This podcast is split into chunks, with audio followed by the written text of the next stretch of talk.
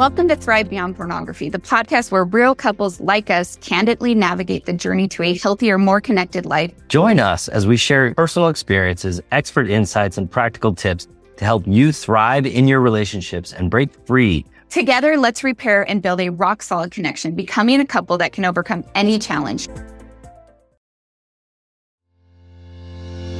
I'm Zach. And I'm Darcy. Did you know that pornography doesn't have to destroy you or your marriage? We're the parents of eight active members of the Church of Jesus Christ of Latter day Saints, and we love to help people just like you. We're here to share hope and healing as we take you through our journey and the journeys of our amazing clients to greater joy and love. Come grow with us to a happier, more meaningful life. Welcome, Welcome to, to, the Self Mastery Podcast. Hey, everybody, and welcome to another beautiful Mastery Monday here on the Self Mastery Podcast. I'm your host, Zach Spafford. Hey, uh, you know, I love you guys. I probably say that, and you're like, what? Uh, this guy's weird. but I do. I love, I love the people who listen to this podcast, partly because I, I don't imagine you're listening to this podcast because you don't have anything else to do you are probably listening to this podcast because your life is being affected by pornography in some way. And the the truth is is that you need some love and I love you guys. And I hope that uh, I hope that you guys feel that love. I hope that I convey that love. Um, I hope that when you guys come to St. George that you will reach out to me and be like hey man let's go to lunch. I had lunch with somebody that I've been working with recently and man it was such a good good conversation, good time to hang out with somebody, and I I, um, I just loved it. So love you guys. All right, tonight I want to talk about what is pornography addiction. You know, when I was growing up as a member of the Church of Jesus Christ of Latter Day Saints, and and when I was growing up and as a member of the Church of Jesus Christ of Latter Day Saints, I should say, anyone who views pornography is essentially labeled as a pornography addict. I don't know if you guys have noticed this while you know while you guys have heard me talk about my experience with the addiction recovery program or arp that i attended in both wisconsin and california um, you know i have talked about why i don't believe in the idea that most people are pornography addicts. You know in episode 54 i covered in depth how believing you're an addict is basically a self-fulfilling prophecy and that it creates more harm than good. But i want to I want to take a moment and talk about what I believe we mean when we say that we are addicted to porn and how changing the narrative around this pervasive idea will do more good for those who engage in viewing pornography than continuing with the current narrative that they are porn addicts. As members of the church, we often talk about pornography in absolute terms. Either you're addicted or you're sober, or you're addicted and you're currently sober, right? And based on the way that I have observed others discuss this issue, being a pornography addict means so basically I think that the definition means that you experience arousal while viewing or using graphic media and this media depicts the bodies of men or women in any state of undress, clothed or not clothed, wearing bathing suits or not wearing bathing suits, underwear or not wearing underwear, all the way on up to and including the most graphic sexual imagery. So that I think is what the definition that we kind of bring to uh, pornography is, you know, as me- as members of the church. You know, and again, this is just my observation, so I could be wrong or I could be misperceiving the intent of others as they speak about pornography. But I think after having spoken about pornography as openly as I have for so many years now, I've gathered a little bit of a sense of what is going on with this issue. And I think that this definition, the definition, and I'm going to go back to it here real quick. The definition that I think we use of, you know, what does it mean to be a pornography addict means that you are experiencing arousal while using graphic media, regardless of the state of dress of the individuals or how they are engaging with each other or for what reason that you uh, that you're viewing this. And I think this pro- this definition is pretty problematic uh, for a few reasons, but I'm going to dial in on a couple here. First, this definition is so broad, like it's impossible, right? It encompasses so much that it would be hard for anyone who wanted to purchase a nice bathing suit for their spouse not to identify as a pornography addict because they found the swimsuit models attractive. This definition also pathologizes or turns, you know, turns it into a, a, um, a disease. You know, it pathologizes into addiction the sexual arousal of a teenager or even a grown person for that matter, who's merely noticing the beauty of another person depicted in media, whether that's a man or a woman, uh, it doesn't matter, right? And when we pathologize just seeing somebody, then it makes us bad simply for seeing something that we might find attractive on some level for some reason, which again makes it an impossible standard the problem with and, and I'm not saying that this is like the the definition that's given out by the church or or uh, you know how bishops always see this, but I think that this is kind of a pervasive idea um, within our culture and as members of the church. And the problem with this is that you know as humans we all experience the reality of noticing beauty of another person at some point. I think that most people have experienced a sense that they might want to have an intimate relationship with someone because they've noticed that beauty. That's why I, think it's partly why we get married, right? They're like, oh, she's beautiful, or oh, that that man's very attractive. I might want to date that person.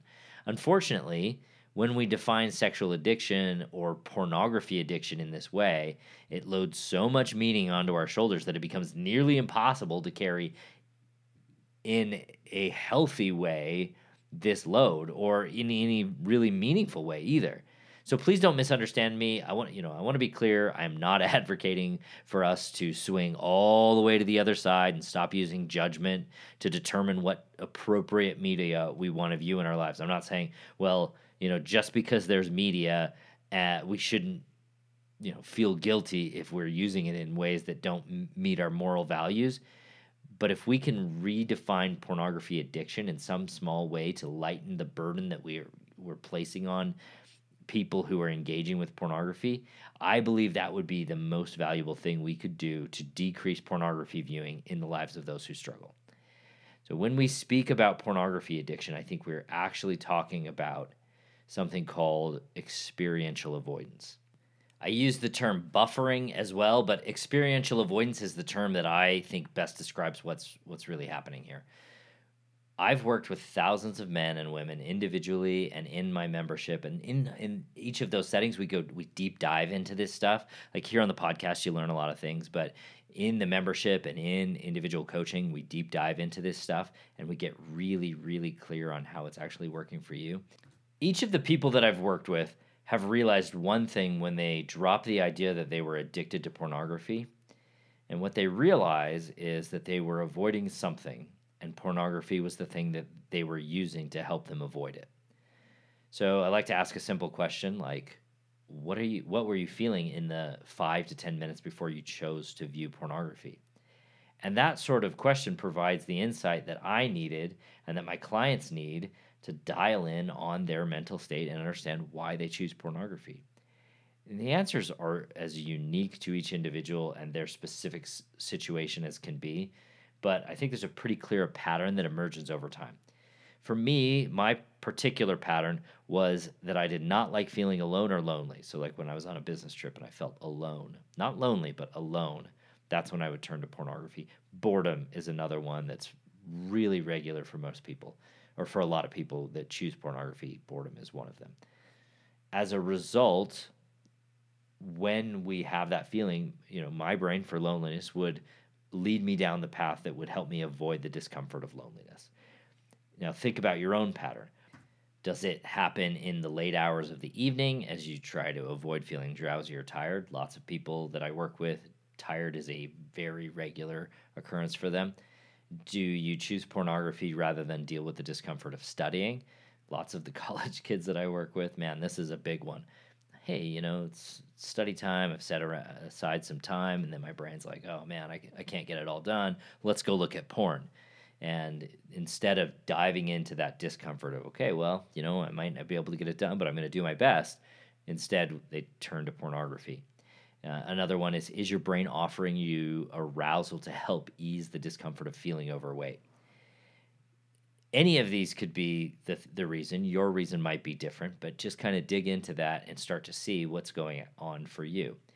When pornography is contrary to our moral values and we still choose it, the most likely reason is that we are using it to avoid an unpleasant, difficult, or anxious feeling. There is some really great research to back this idea up, but you know this new way of looking at pornography addiction probably resonates with you in a way that's more meaningful than any article that I could point to in the Journal of Science. I know it's easier to say that someone is addicted to pornography, right? Hey, my, my husband's a porn addict, right? That's easy. I know it's so much easier to say that than it is to say, my husband's engaging in an experiential avoidance because when he feels stressed, he hasn't learned how to properly or effectively engage with his emotions. you know, that's a lot to say, and most people wouldn't have any idea what you mean when you say it. But that's, I think, what's actually happening for most people. This narrative change is, I think, the kind of change that helps people change the narrative in their own minds. If the culture and the people around you believe something, you are more likely to believe that thing, regardless of its objective truthfulness. So let's just take a moment and dissect that. If people around me believe that pornography is everything from the J.C. Penney catalog to videos of people actually engaging in sex acts, then I'm more likely to believe that same thing. If people around me believe that viewing those materials means a person is addicted to them, regardless of how often they are viewed or for what purpose, then I'm also more likely to believe that same thing. If people around me believe that being an addict means that I'm broken, irredeemable, or unworthy, and that I will always have this addiction, no matter how long ago it was that I last chose to engage with it, then I'm also more likely to believe that same thing.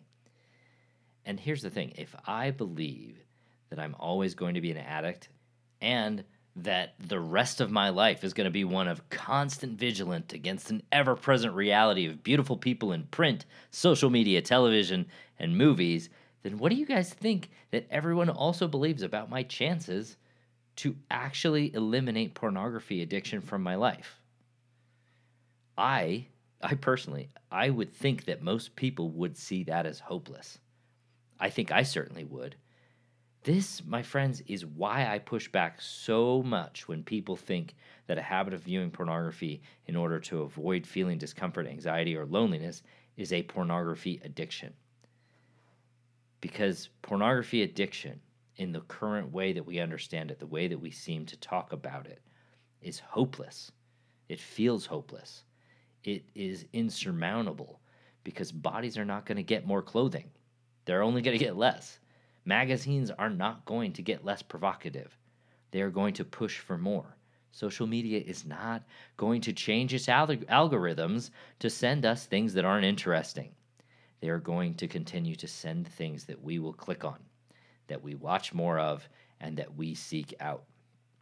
So if you believe that you're addicted to pornography, my question to you is what value, what good, what hope is that bringing into your life? Because addiction is outside of our control.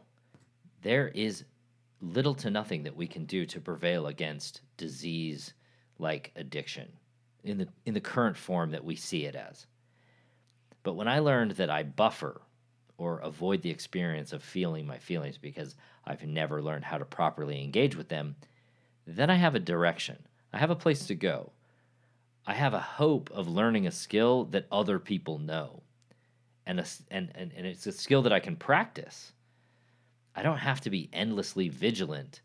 I just have to learn to get a new habit of how to deal with my discomfort before the porn urge even shows up. That's the funny thing. It's not as though I'm going to teach you how to just like, and, and it's not as though in the work that I do that I teach people only how to deal with their pornography. I'm teaching them five steps ahead of that. And that may not be as simple as saying, my wife's addicted to porn or my husband's a porn addict, but it's actually more true. It also feels more hopeful and it actually points in a direction that you can travel rather than sitting you in a place that is stuck and feels like a victim. So if you're listening to this and you feel like you can, try taking the words porn addict out of your vocabulary. Try taking the word addict out of your vocabulary altogether. It's probably not very helpful in any level of your life, but try taking the word addict out of your vocabulary.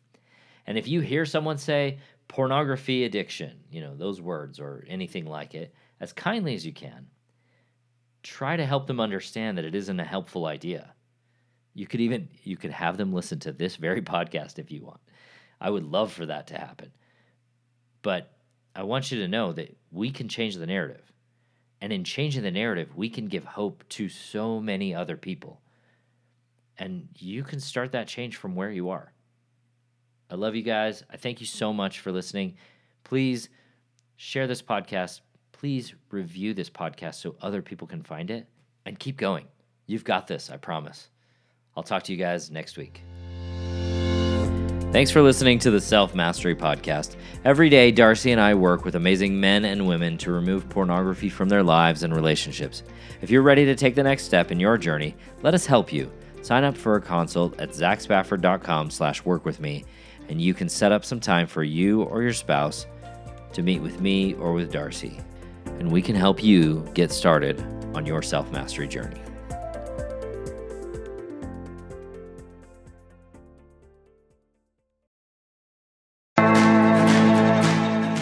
Thanks for listening to Thrive Beyond Pornography. If you're seeking guidance and support to overcome pornography for good and begin creating a thriving life beyond it, check out my free webinar, How to Overcome Pornography with Skills That Actually Work. You'll learn practical, proven skills guided by an expert coach who has personally overcome pornography. Whether you're getting started for just yourself or along with your spouse, Darcy and I can teach you the tools that will help you put your life on the right path for you. Be sure to check out the show notes for a direct link and if you could take a moment to leave a review wherever you listen to podcasts, it would mean the world to us. Your reviews play a significant role in helping others discover the show so they can join us on this transformative journey. Thank you for being part of the Thrive Beyond Pornography community. Until our next episode, stay strong, stay focused, and keep thriving.